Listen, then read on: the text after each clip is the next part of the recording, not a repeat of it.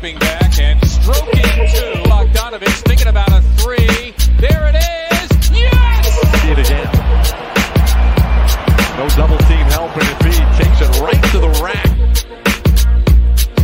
Embiid, step back, jumper, you bet!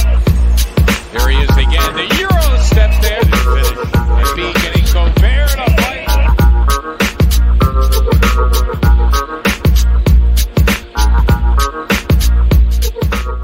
We might have to cancel the podcast now. My God. What's going on, everybody? This is the Feed to Embiid. I am your host, as always, Austin Krell, along with a good pal of mine, fellow Sixers beat reporter Kai Carlin of USA Today and Sixers Wire. Kai, how are you doing on this holiday? I'm doing good, man. I want to wish you a good morning. You know, so team's on an 8-game winning streak, so it makes it easier to write about right now. And I feel like things are okay at the moment.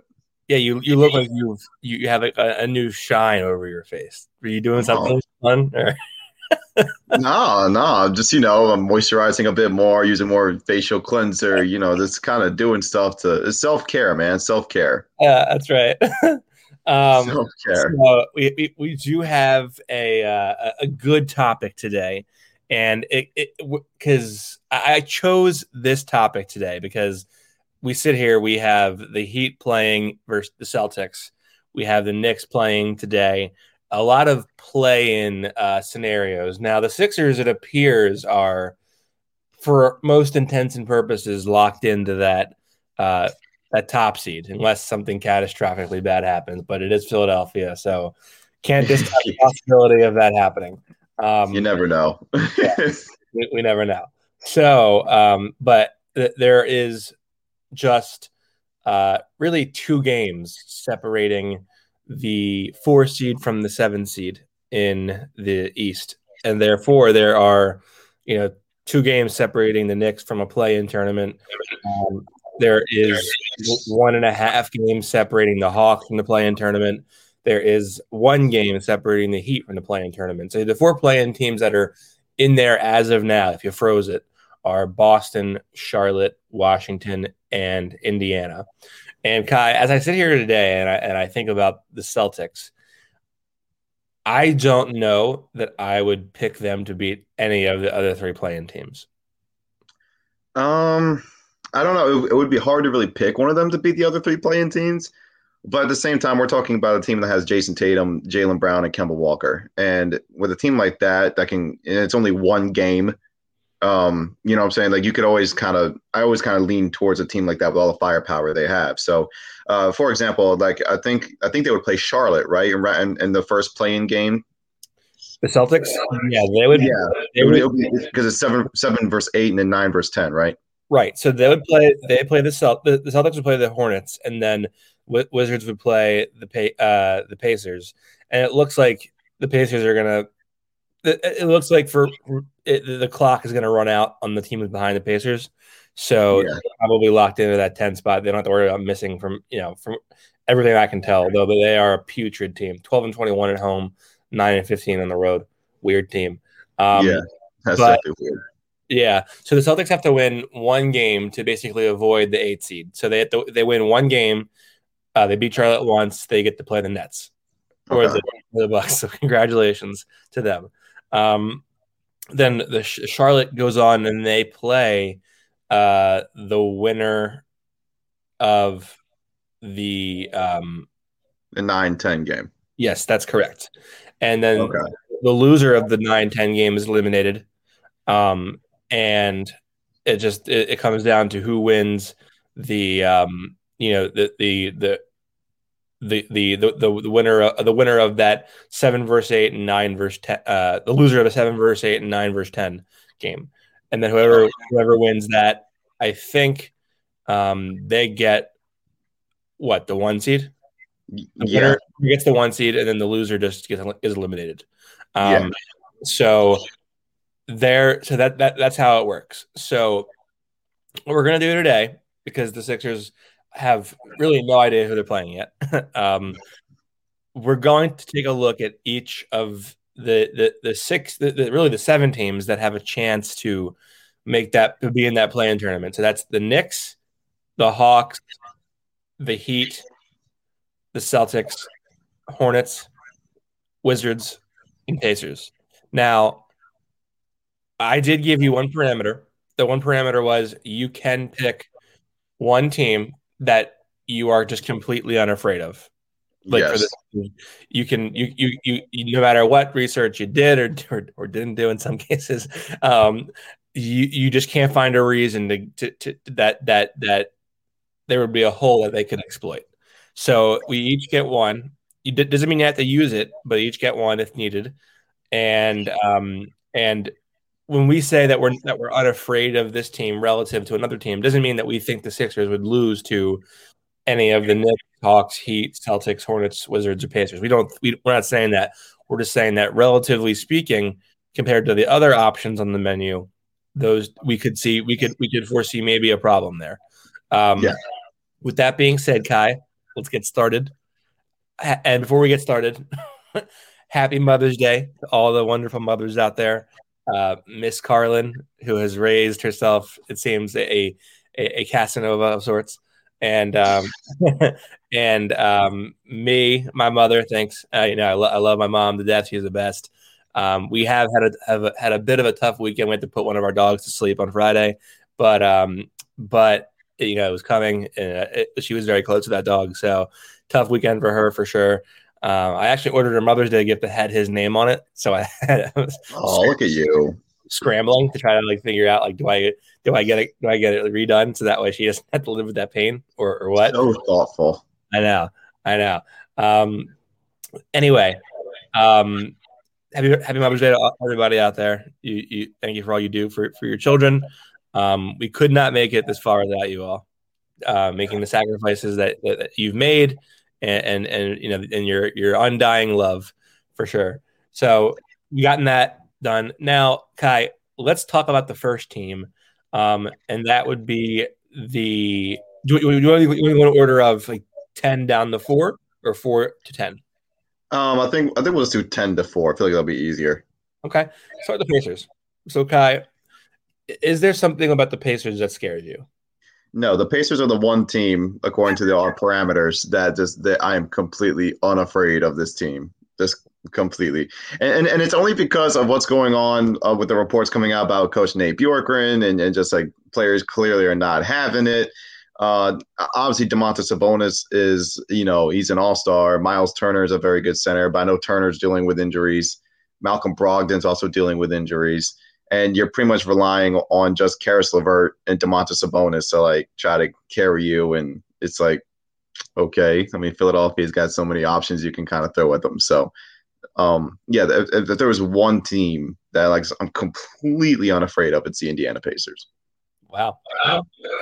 I do agree that the seeming internal issues with them is certainly something that it's the type of thing that gets you bounced in the first round via sweep. It does seem to be.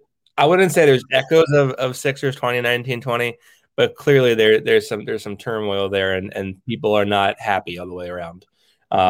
So we'll see what put out there. But I do have one reason I think I would be a little bit concerned about the Pacers, and that would be what is Myles Turner for this series? He's been out for however long. He's been out for. If he's unavailable, then that really kind of pokes a hole in any kind of concern that you might have. But right. But if he is available, obviously Embiid owns him head to head, all the time. It's 25 and 12 to 9 and 6 comparison. I tell y'all, it's really kind of sad. But he's still a really good rim protector from a reputational standpoint. I think Gobert gives up 62.6% against teams shoot 62.6% against Gobert within 6 feet of the basket. Well, for Myles Turner, that's 61.7%. So I mean, he's a very good rim protector. He's in that conversation for DPOY every year. I think Embiid would probably be able to have his way with them, but let's say Embiid bites a fake early or is a little too handsy around the rim, gets called for two fouls, then you might have a problem. and you might have a problem there. And now I don't think that's to say that it would be something that would have long-term effects that result in the Sixers losing 4 games in a series. Yeah. But I think it's something that could make them lose a game, maybe 2. But generally speaking, I'm not too concerned about them. And I think the Pacers are a little top-heavy size. I did the research on the average height yesterday. I think it's about 6'7" for the Sixers and 6'6" for the Pacers. If you remove rotational, if you remove players that are like not playing in games that aren't rotation players, it's about the same. Sixers are maybe basically the same size, but still they're very top heavy, the Pacers, whereas the Sixers are very middle heavy in terms of size. So I think if you get Simmons or Embiid caught in the paint and they're committing 2 fouls early, that could be problematic for helping Caris LeVert or Malcolm Brogdon or Sabonis get going. Besides that, I don't really foresee much of an issue. What's the longest do you think that series would go? 4. I'm so serious, man. 4. Okay. Then about Indiana, that Indiana is tough. They'll fight you, but they're no match for Philadelphia. They're just not. Okay. I would say that series probably goes 5. That's also fair. Quick. Yeah. Either way, quick. Gentlemen's sweep. Now let's go over the Wizards. See, the Wizards scare me. Okay. Now let's see why. Sixers would clearly beat them. I'm not saying they wouldn't. But the way Russell Westbrook is playing right now and how he feels disrespected, which he has been disrespected by everybody over the past couple of years, has been annoying. But with the way Russell Westbrook is playing and Bradley Beal, he scored 60 against the Sixers earlier this year. So they had issues with Bradley Beal. Davis Bertans that dude has unlimited range. It's weird, especially for a guy his size. He's kind of just fires it from the logo and he hits it. He's got Steph Curry range. And then there's Rui Hachimura, who I think is a very good young player. This Daniel Gafford is okay. Joel would kill him, but Daniel Gafford does provide a lot of energy. And that's why the Sixers would win the series in 5 or 6 games, is because, Joel would absolutely kill the Wizards down low as usual. But for me, it's Russ and Beal. Russ and Beal and Bertans, those 3 guys would scare me a bit, especially if Russ goes into that mode where just he wants to kill you. And the same goes for Beal too. Speaking of Indiana, Washington just played Indiana. Bradley Beal dropped 50. Russ dropped 33, 15, and 13, whatever it was, and they beat Indiana in overtime. It was a close game, but the Wizards were still able to go on the road to get a win. Now, that's a tough team. That would be a tough matchup. I agree. I think also they started out they were 13 games under 500 or 14 games under 500, whatever it was. Now they're down 4 games. So, they won 15 of 19. Sometimes the team that has found its stride late in the season is a little bit more challenging and more dangerous than a team that has stayed in the race all season long, because it's really just a matter of confidence and momentum when you're a low seed like that. But I looked this up yesterday, and Russ is not exactly what he was in Houston after the All-Star break before COVID, but his threes are down. His turnovers are still pretty high, but he's scoring much more efficiently, and he's obviously passing the ball as well as anybody right now. He's racking up triple doubles, and dribble penetration for the Sixers has been an issue lately, with guys like Kobe White, right, and like whoever the Spurs were throwing out, those were problematic. A lot of the games that were blowouts ended up not being blowouts because of that, dribble penetration stuff. So, if they're giving them problems, Russell Westbrook's going to be a problem because he's the king of dribble penetration. He could pick you apart with that. Exactly.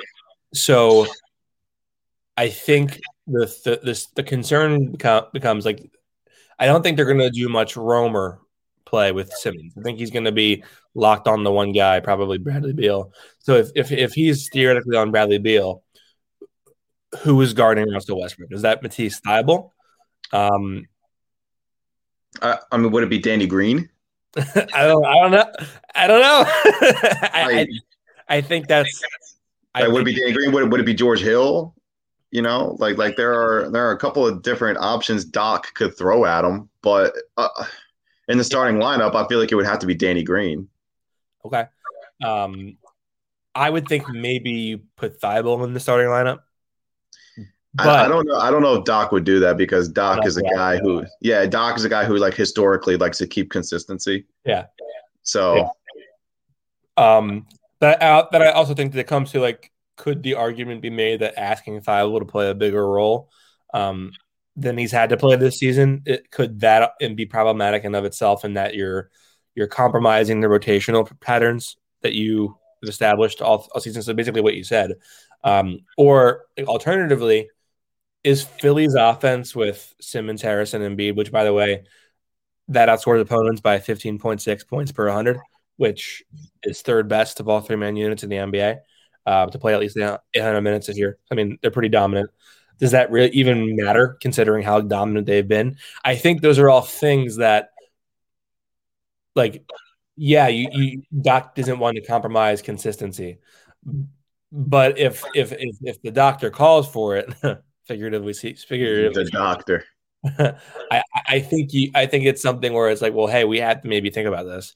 But yeah, the spacing would be kind of crapped up a little bit. But then again, Embiid, Simmons, Harris, the trio, you put in Danny there, whatever.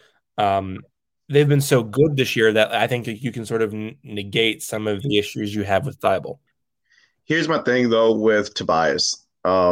And this goes for any playoff series. His playoff numbers, I'm sure you've looked them up too, Austin. His playoff numbers are not good. They haven't been good. They haven't been good in his first two playoff runs in Philadelphia in 2019. I cut him some slack for 2020 just because 2020 was such a weird year, but he still was awful in that playoff series with Boston. And then even if you go, huh? Talking about Ben? Tobias. Oh, Tobias. Yeah, Tobias. And even if you go back to his one playoff run with Detroit, his playoff numbers were pretty bad in that series as well. So just that's one thing I would probably be concerned about if I'm a Sixers fan, not just with this first round series, but for series going beyond.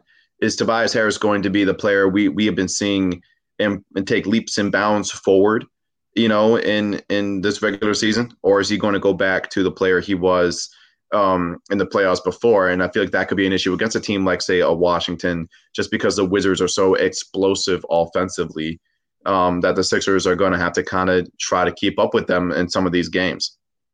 Yeah.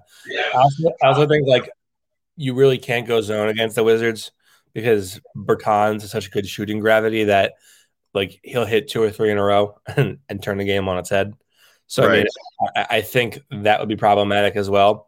So I think they would kind of constrict you into what you can do defensively. But that being said, I think if you just throw the ball into Embiid in the middle, it's game. It's over. Like, they don't have any for sure. I mean, and that's the thing. Like, a lot of these teams, none of these teams have anybody to match up with Joel. So it's like, yeah. Let me.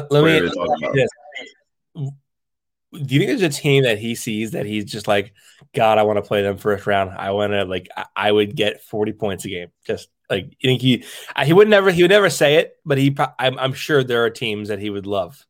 Probably Washington, like probably Washington, just because, you know, like, who do the Wizards have to throw at him? They don't have Thomas Bryant.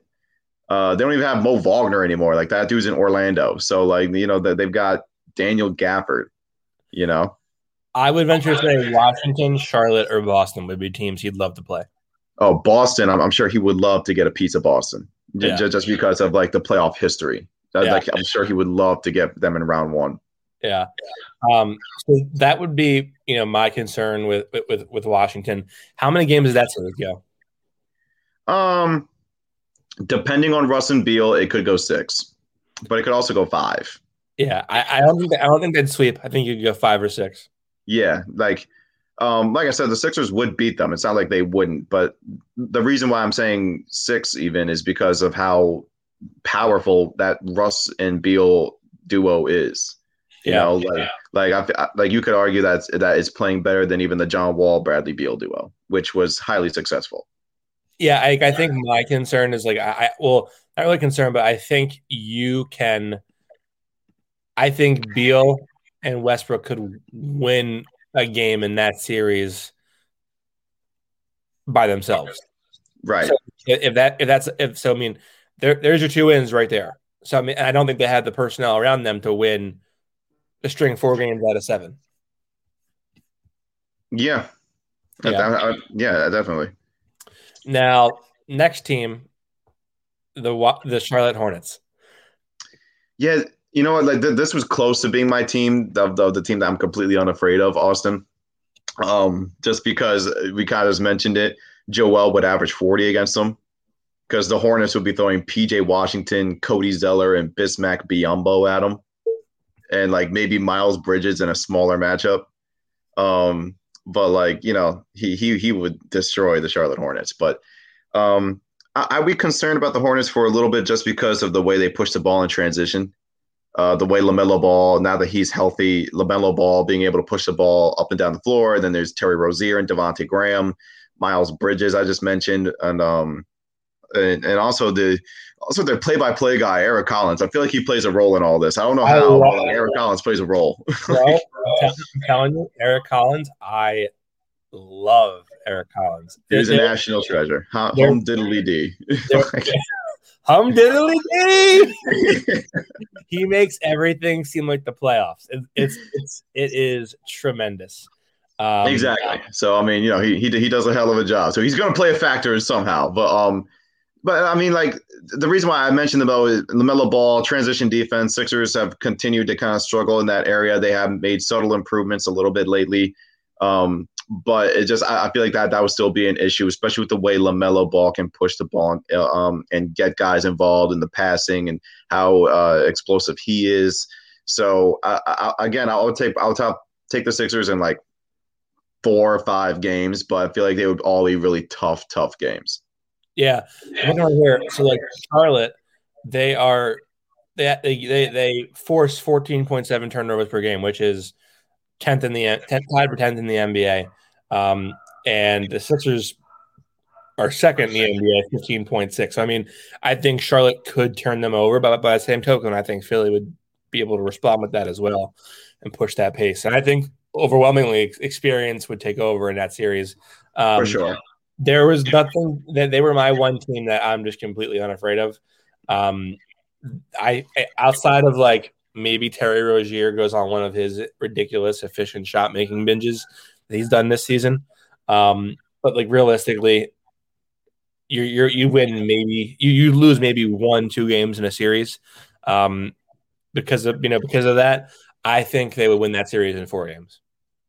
Yeah, I mean, like I said, 4 or 5. Like I feel like, as you kind of mentioned, Terry Rozier kind of going on one of those random hot streaks, especially at the end of games. Like I remember, I think it was they played Utah or Phoenix, somebody really good earlier in the year, and Rozier just hit this ridiculous step back jumper for the win to beat them.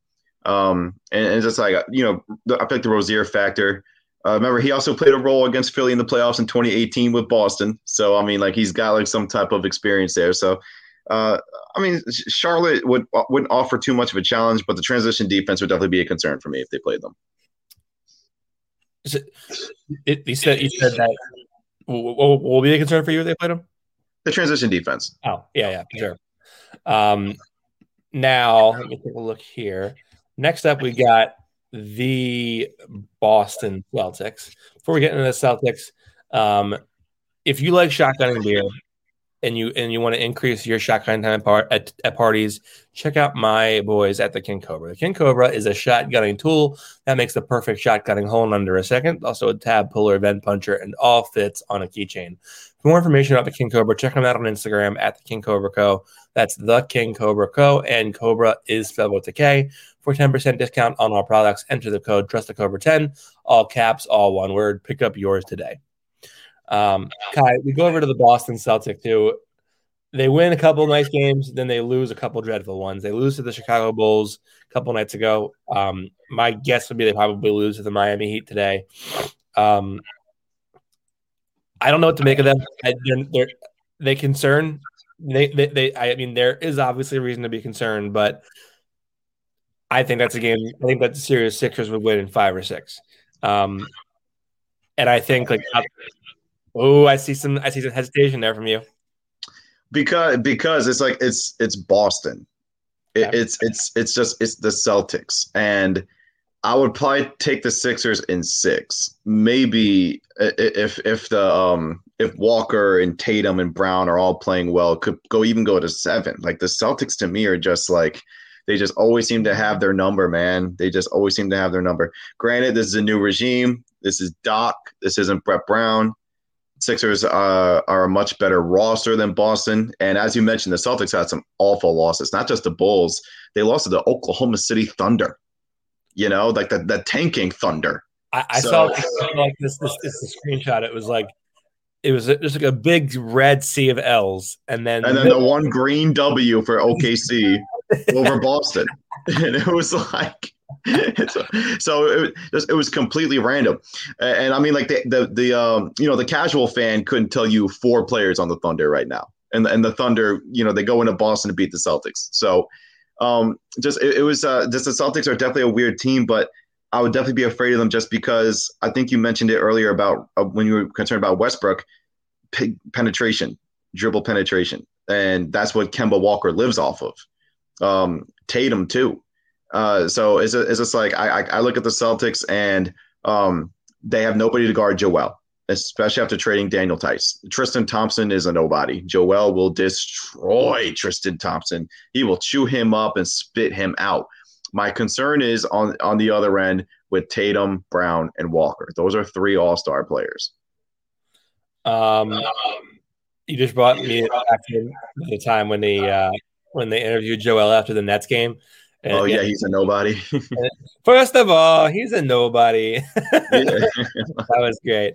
The Celtics, I think it's just exercising demons of the past with the Celtics. Yeah. And that would be like the only thing that would scare me about them.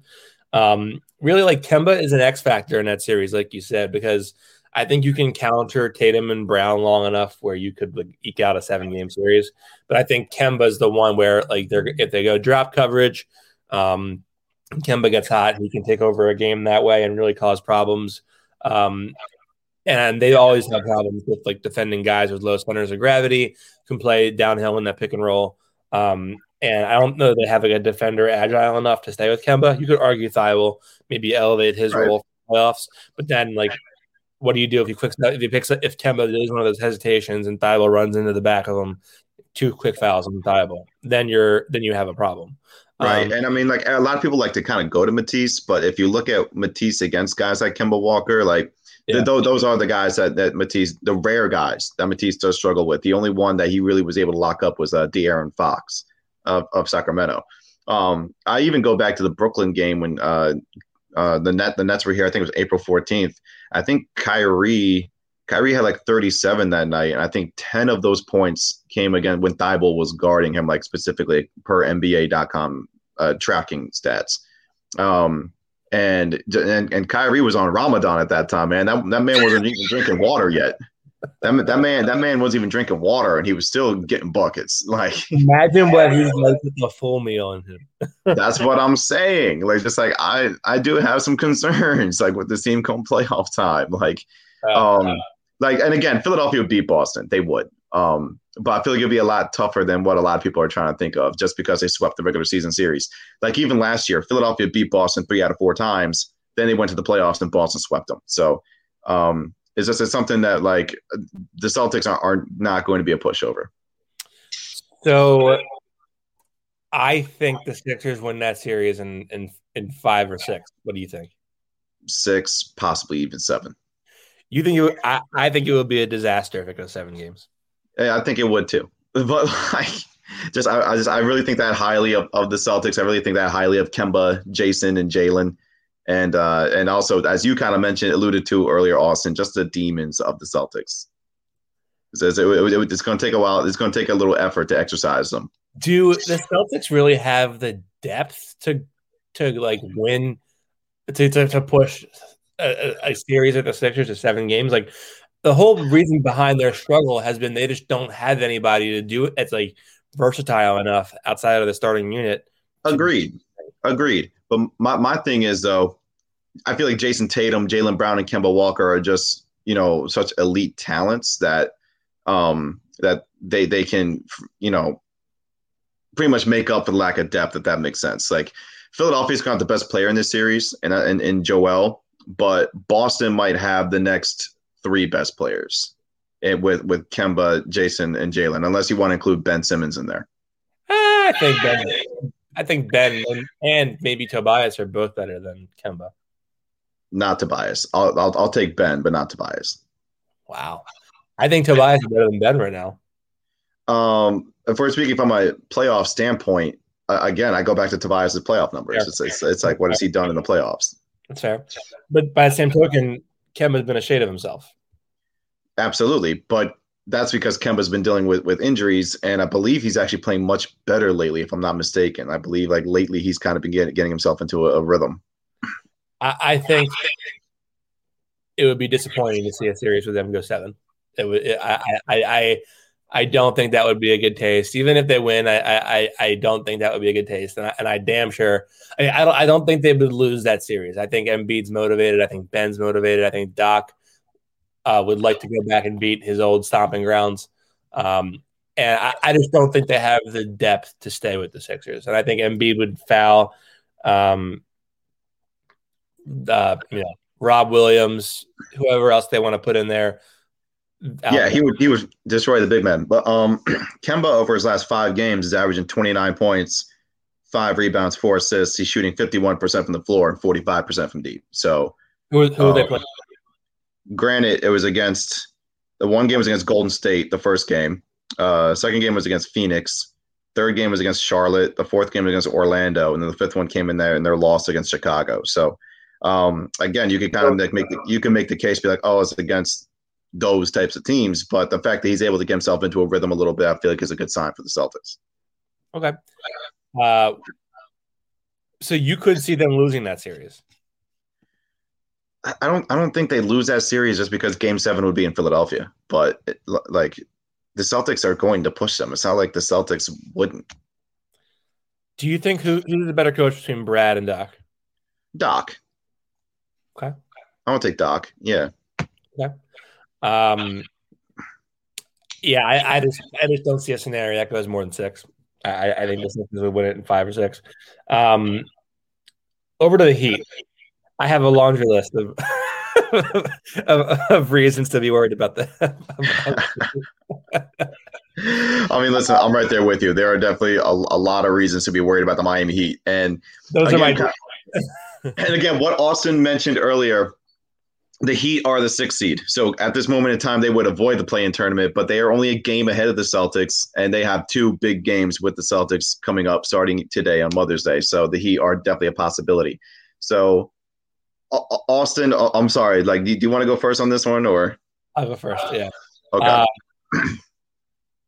Well, I was thinking about this. Maybe the Heat lose intentionally. Maybe they want to play Philly. No, they definitely don't. I can promise you that they don't. Why are you so confident in that? Because like as much as I would definitely be worried about the Heat if I was a Sixers fan, the Heat aren't going to intentionally lose just to play in the play-in tournament. You know what I'm saying? Like this team went to the NBA Finals last year. And you could tell that and I feel like this is the case with the Lakers too. The grind of having to go to the finals, play deep into October, the quick turnaround combined with injuries and all the COVID protocols. Yeah. That's the only reason why for me that the Heat are the 6th seed in the East is because it was too much to overcome. But the Heat aren't going to be motivated to play in the play-in tournament. Like they're going to want to try to avoid that. Fair. Okay. So. No, let's start with the head coaching. I think it's fair to say that the Heat have a coaching advantage in that, and I think that could do something. I think it is too. That could inflict. It may not lose you a whole series or a game, but there are some checkers, some chess pieces that Spo could move that could change the way a play plays out, and that could maybe change the course of a game. So I think that's a problem. I also think that Jimmy's had a lot of time to gear up for the playoffs, even if it has been COVID or ankle injuries. He still had a lot of time to, heal up and mend and rest from a deep run last season. And absolutely, I think that he's a different beast come playoff time. And I think that's problematic. Miami, I think, is deeper than Philly. I think their bench is it's not the same as it was with Jay Crowder and Derek Jones Jr. and Kelly and Miles and whatnot, or Myers. But they have a lot of wing depth. Duncan, Tyler, Iguodala, and if Oladipo can come back at some point. Yeah, Bjelica. They don't have the size that they used to have. So, I mean, I think if Joe can get Bam in foul trouble, that would probably be the best thing for them, obviously. But Bam could tire Joel out, like the old man in the sea, where he's just dragging the surviving whale back to the shore, and he's just it's taking forever because the whale's so big. But I think Jimmy just knows Joel and Ben better than any opponent they would face, and I think he knows their weaknesses and their strengths, and he can use that to an advantage. If the Sixers get switchy, which they do, they like to switch 1 through 3 or 1 through 4. He had the means to target and play Curry off the court, which is problematic, obviously. And then if Miami goes zone, the Sixers could come to a halt offensively, like they did against the last couple of opponents. Now, granted, Furk wasn't there, so I think that kind of changes some things, because if it goes zone against the bench unit with Furk, he can burn you, make you go back into man-to-man, and then it opens things up. Whereas without Furk there, they don't have that knockdown shooter. But I think they're well. I think that the Heat are a very dangerous team for the Sixers. That's a series that I think that's the only series that I could see them potentially losing. I could potentially see them losing that one as well, but it's just because the Heat, they are the defending Eastern Conference champions. We do have to give them that. So, and then also you just mentioned the bench. There's Goran Dragic comes off the bench, and that dude's an all-star. Goran Dragic is a very, very good basketball player. Then there's the Tyler Herro factor too, which you don't really know what you're going to get out of Herro. So it's are you going to get the guy who just absolutely slumped for a good majority of this season, or are you going to get the one who's going to hop off the bench and pour in 20 points? Then there's also Duncan Robinson, who did give the Sixers some trouble in their previous 2 matchups earlier this year in Philadelphia. Now, the Sixers did beat the Heat in both those games. But again, disclaimer, the Heat didn't have Dragic. They didn't have Butler. They didn't have Adebayo. And they were relying on Robinson and Herro and, rookie Precious Achiuwa to beat the Sixers on the road. So little disclaimer there. The Heat were going through all the health and safety protocols at the time. I was back in January. So it just – I don't know, Austin. I feel the Sixers, again, would beat the Heat, but that's the one series where I could be they could potentially lose that one. You don't want to face that team round 1. Yeah, I damn sure. The last thing if you wanted to go to a big game in that series, it would be game 2. Because either the Heat are either going to steal home court advantage, you're coasting into Miami pretty comfortable. No nights out at LIV. No nights out on Collins Street. Right. Whatever it is. Just take care of business, go up 3-1, go 3-0, whatever, and then, you're done. Now, I just think that that series could be problematic. I would still probably pick the Sixers in 6. Maybe it goes 7, but I just – I don't know. That's a tough series. Agreed on the 6 or 7. Agreed on the 6 or 7 for sure. The same thing here. Yeah. Now, over to the Atlanta Hawks. I would have been more concerned if they hadn't handled them by 40 with a relatively healthy team when Trae Young played the other night against the Sixers. But I mean, like, the drop coverage obviously is a problem and addressing. And I mean, Doc hasn't been. I haven't observed Doc being a great in-game adjustment kind of guy. I feel like he did make a bit of an adjustment in that game, though, that you mentioned, because they were showing really hard early in the first quarter. Then they stopped, got away from it. It was drop coverage, and they went back to it, and that was the game. And remember, Atlanta went up 21-8 in that game, so it was just like, sure, the Hawks kept getting into the paint between Trae Young and, you know, being able to drop passes off to a Clint Capella.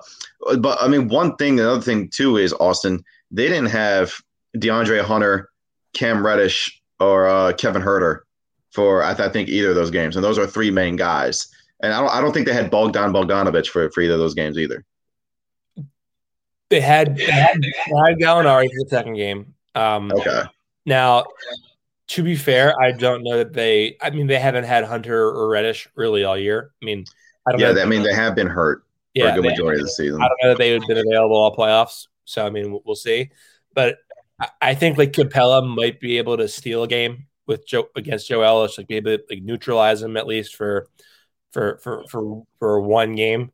But and plus, like, if they're healthy, they can mix it up with Gallo, Bogdan, as you said, Hunter, Reddish, and Huerter. And I know for sure the Sixers don't have that wing depth to be able to move chess pieces with them like that. And I think like. If the Hawks go small, that could be really problem. And then there's the Lou Williams factor, man. We're all forgetting about Lou Williams here. That's right. Pandemic Lou. Yeah, Lemon Pepper Lou. That's right. Him too. Lemon Pepper Lou. That's right. How many games did that series go? Realistically speaking, I would probably say 5 or 6. Just because, you know, you want to talk about experience. The only guy on that roster who has playoff experience is Lou and Clint, you know? Yeah. Yeah, I think it probably goes 5 is what I would say. Yeah. Now, our last team, the New York Knickerbockers. This is a team that scares me a bit, Austin. Really? They do. I can't get myself psyched out for this team. I just can't. They do, and it's just because all 3 games were slug fights. You know what I'm saying? They were street fights. Like all 3 games were just ridiculously tough. And Tom Thibodeau, he just like he mucks the game up, you know. And then there's the Julius Randle factor too. And I will give Tobias credit. You know, he really locked down Julius Randle for the one game they played in Philadelphia. The other 2 games were played in New York, but the game in Philadelphia, Tobias really put Julius Randle in a straitjacket, and he did a hell of a job. But like they're just. When it comes to the Knicks, man, that team is tough. That team is physical. That team is scary. That team will muck it up. There's a lot about the Knicks that does scare me a little bit, especially for Joel, just because of how physical they are. Like, God forbid they hit him in the wrong spot, and then I mean, boom, he's out. So like, it's just the way the Knicks play that scares me a bit. Yeah, I just can't find a reason to get myself all worked up over the Knicks. I think like, so they're a top 4 defense. Yeah, I mean, they make you work to begin with. They allow the 4th fewest points in the paint to begin with, and Philly is actually in the bottom half of the league in shooting efficiency, less than 10 feet. So, I mean, wow, I didn't know that. Yeah, so like the. Tobias isn't he's a better finisher, but not a great finisher. Ben's obviously had a lot of problems finishing this year. I think Shake is fine. Joel is obviously pretty good, but I think they over the course of a 7-game series, I think finishing around the rim would become a problem. Knicks have the physical bodies at the Sixers. You know, they're very big. Sixers are big too, but I think. They're built in the way that's more for finesse and less for, you know, junk it up type play, and I think like Philly could legitimately struggle to score in the paint, and then in which case, do they have the arsenal to to light it up from three for multiple games in a series to win that way? I don't think so. You're not wrong about that. You're not. But for me, it's like the Sixers have the shooting, obviously, with Seth and Danny, and Tobias has taken huge steps forward. You also mentioned Furkan earlier. But it's just like the Knicks. The Knicks are just such a terrific defensive team that they are going to shut off any safety valve for Ben. When Ben goes to the basket, I noticed that whenever they played the Knicks this year, he always kind of seemed to turn the ball over on multiple occasions rather than being able to kick it out to his open shooters, just because of the way the Knicks play defense. So it's just like the Knicks to me are a scary defensive team, and especially for a team like Philadelphia that relies so much on dribble penetration and getting to the basket and kicking out. And Ben, we all know his playoff struggles when it comes to scoring. I feel like that would be the one series, the one first round series that would be an issue, that Ben doesn't shoot a jump shot. To be fair, he has been taking more jumpers lately. I know people don't want to hear it, but don't give me that look. You watch the games. He has been taking more. Last game he played, I think one got stripped from him as he went up with it, and he kind of lost it. Against New Orleans. Yeah, but he has been taking more jumpers lately. He has. I mean, listen, again, you're right, but it's just it's not gonna he only takes one a game. And it's just like, dude, you have so many more options, and I think it's going to hinder them come playoff time. It is going to be an issue. I've been saying this all season. That is going to be an issue, and the only team I feel like it's going to be a real issue with is going to be the Knicks, just because of the way they play defense. Well, then I think Doc adjusts to put Ben Moore as a screener in the pick and roll in the two-man game, like they had with Seth and Danny a little bit and Tobias. And I think that neutralizes the issue. Sure. Again, the Sixers would beat the Knicks. But I would say 5 or 6. Okay, so you're worried about the Knicks. I'm worried about the Knicks not because the Knicks have more talent. I'm worried about the Knicks just because of the way they play defense. And again, it's kind of like what I was texting you a couple weeks ago. They're like the new school grit and grind Grizzlies. They're like that team you don't want to play because they're going to be rough and tough and physical as hell with you. Yeah, I also think we say 6 or 6 or whatever it is.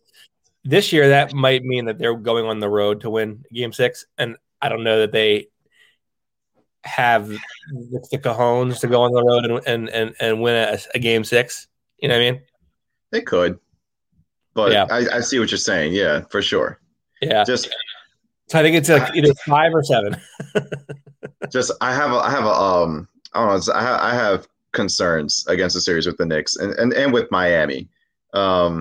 And then obviously Washington, but I look at Philadelphia, and they definitely have a shot to really make it to the NBA Finals this year, just because of everything they have. But they really have not really blown me away too much this season. If that makes sense. And I think of lately, it's been problematic just because they've been blowing a lot of leads, and Doc is concerned about it, at least towards us, but.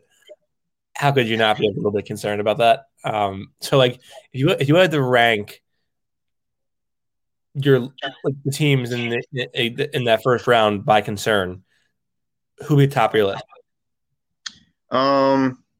Probably Miami, and then the Knicks would probably be second. And the next one, Boston. Then Charlotte. Atlanta. Probably Washington. Okay. Then Atlanta. Then Atlanta, then Charlotte, then Indiana. Okay. So you really don't think Indiana is a problem? Okay. I really don't. I don't. And it's because they're blowing up. They're imploding. Like you can see it. They're just with this whole Bjorkgren nonsense and this story coming out, and TJ Warren asking for a trade apparently before the season even started. Because they hired Bjorkgren. That was bullshit. They didn't actually request a trade. But we'll see. I sure think it's like it's pretty funny to think about. Like, this dude would rather have you cut into his body than play for this fucking guy. That's what I'm saying. The story is just absolutely crazy. The report that came out, I was like, what? I'd rather have surgery that you alter my body in some way, shape, or form than play basketball for this guy. That's a pretty big blow. It is. Get some of the comments here. God forbid Ben ever suffers an injury that hinders his athleticism. What would he do? I kind of think he already has had that injury. I think the back thing last year or whatever it was, the knee, has zapped his athleticism a little bit. Not too much, but I think he's a different player than he was his rookie year. Where? What do you mean where? He's the same player. No, like, I think he's a little less explosive and a little less like, I'm going to ram the ball down your throat. Like, okay. Last year, he was getting all kinds of dunks and crazy, and, you know, between the legs shit, and it was showtime. And I think he's lost a bit of that athleticism this year. He's had a couple of nice dunks recently, but generally speaking, I think he's been a little less athletic. Okay. Chongo Chalupa says Sixers have better players than the Knicks. I do, but the Knicks could beat them in a 7-game series. Knicks playoff hope you rely on Silva and Randall's shoulders through, although Rose was a good pickup. I heard this, their plus minus or their like net rating with Derrick Rose in the lineup is, I think, like plus 13 per 100, which is astronomical. So he's been a massive upgrade for them this season and sort of underrated a bit. I think I got that stat from the Low Post podcast, so don't want to shortchange anybody. That's not a stat. Zach Lowe. Yeah. Do you believe that Julius Randle can win a playoff series? Against who? Philly? Anybody? Oh, against anybody? He's totally unproven. Never been in the playoffs before in his life. Yeah, that's what I'm saying. He's never been in the playoffs before. But another thing is though, I remember I actually had this conversation with somebody, and somebody was like, the Sixers, if they get the 1 seed, is a cakewalk to the Eastern Conference Finals. And I'm like, what have they done in the playoffs that have proven that they deserve it's a cakewalk, praise upon them? Like, what have they done in the playoffs? Like, again, different regime is Brett, but 2018, 2019, and 2020, what have the Sixers ever done in the playoffs for us to be like, oh, if they get the 1 seed, that's a total cakewalk to the Eastern Conference Finals? Like, Look at the teams in their past. Knicks, Hawks, second round, and it's let's just say for argument purposes, it's Indiana, Charlotte, or Washington. What have those teams done? I hear it, but I feel like a lot of people really need to kind of pump the brakes a little bit. They like the Sixers still have a ton to prove. It's not like they. Oh yeah, for sure. For sure. It's they're this proven team where it's like you come playoff time, and it's like, they're going to the finals. And it's like, no, pump the brakes. So let's just kind of see how they do. They have a shot. But again, I still like Brooklyn. I still like Milwaukee. Yeah. Wow. And Milwaukee has also proven a lot in the playoffs that they can't win in the playoffs. So. Yeah, they can't. But I feel like the Bucks are a big matchup problem for Philadelphia. I agree. Nadir says, "Hi guys, what's wrong with Shake? Should he be sent to the G League?" No. They can't send him to the G League because there's no G League season right now. The season ended. That season was only a month for 1 month. What's going on here? So that's one. But I feel like Shake is just still trying to really try to become a point guard when really he should just kind of focus on scoring. That's just me. Yeah, he needs to be in that line drive category that Doc likes, where he just making quick decisions and getting back to spot shooting and then just dribbled penetration off the catch real quickly. Logan says Tatum is not as good as Kai is making him out to be. He has great games, but he has more ineffective bad games than good games. Sure. I mean, have you seen some of Tatum's box scores here? I have. But Jayson Tatum is still an all-star player, and he's a proven player. Like, in his short career, he's a proven player. I think proven is a relative word. Okay, what? Okay, so like, cause like he's proven what he's gotten to the conference finals. That's and Ben and Joel haven't been able to do that, right? So then you're basically, but like if the goal is to get to the finals to be a proven player, then even in the playoffs, though, Austin. I mean, like, let's be real, man. Like, listen, I get it. You're a Sixers fan through and through, but take off the Sixers colored glasses and realize what this guy does. Like, Jayson Tatum has been, an animal, like, throughout his entire career. Like, he's every All-Star game twice. Listen, I totally agree that Tatum is a really, really, really, really good player. But I think if you're evaluating them through the spectrum of, like, if proven is as binary as you've been to the finals or you haven't, then he hasn't proven anything.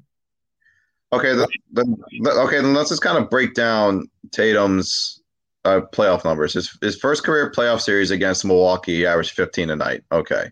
Second round against Philly in 2018, he averaged 23. In Eastern Conference Finals against Cleveland, he averaged 18. 2019, round one against Indiana, he averaged 19. Eastern Conference semifinals against Milwaukee, well, I mean, to be fair, the entire Celtic team struggled. He only averaged 12 against the Bucks. But then in the bubble, he averaged 27 and 10 against Philly, 24 and 10 against Toronto. And then in the conference finals, he averaged 26 and a half and 10 with 7 assists. So then, relatively speaking, he's more he's certainly more proven than Ben Simmons. I don't have Joel's numbers in front of me, but I would venture to say they're not that far off from Tatum's. I mean, Joel averaged 30 and 10 in the playoffs against Boston last year. He averaged 30 and 10. Right. So, and the only reason why Sixers really lost that series was because really just the roster was awful.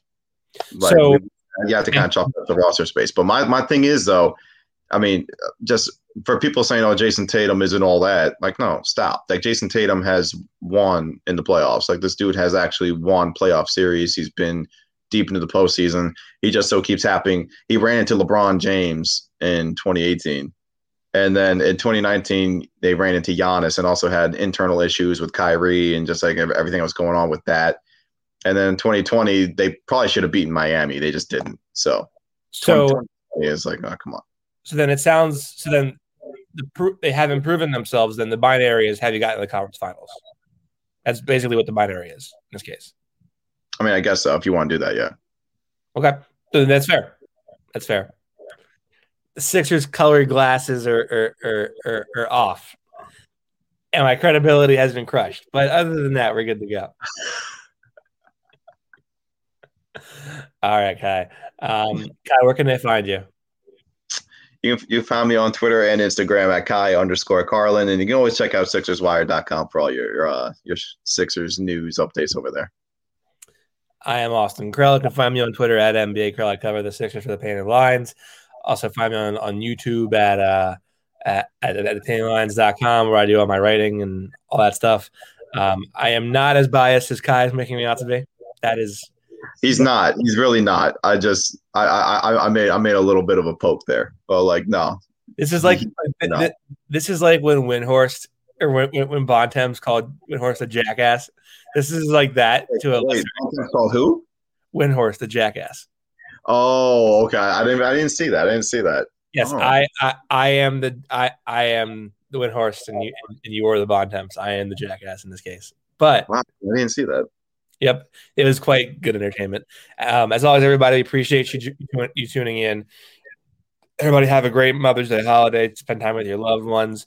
And we'll see you next week on another episode of The Few to Embiid. As always, Kai, appreciate you hopping on. I am Austin Krell. We'll see you next week, everybody. Have a good week. Come hashtag prop up on Thrive Fantasy this season. Thrive Fantasy is a daily fantasy sports app made for player props. They have eliminated the need to do countless hours of research because they only ask you about the top-tier athletes in a respective sport. If it's the NFL, choose 10 out of the 20 player prop options to build your lineup.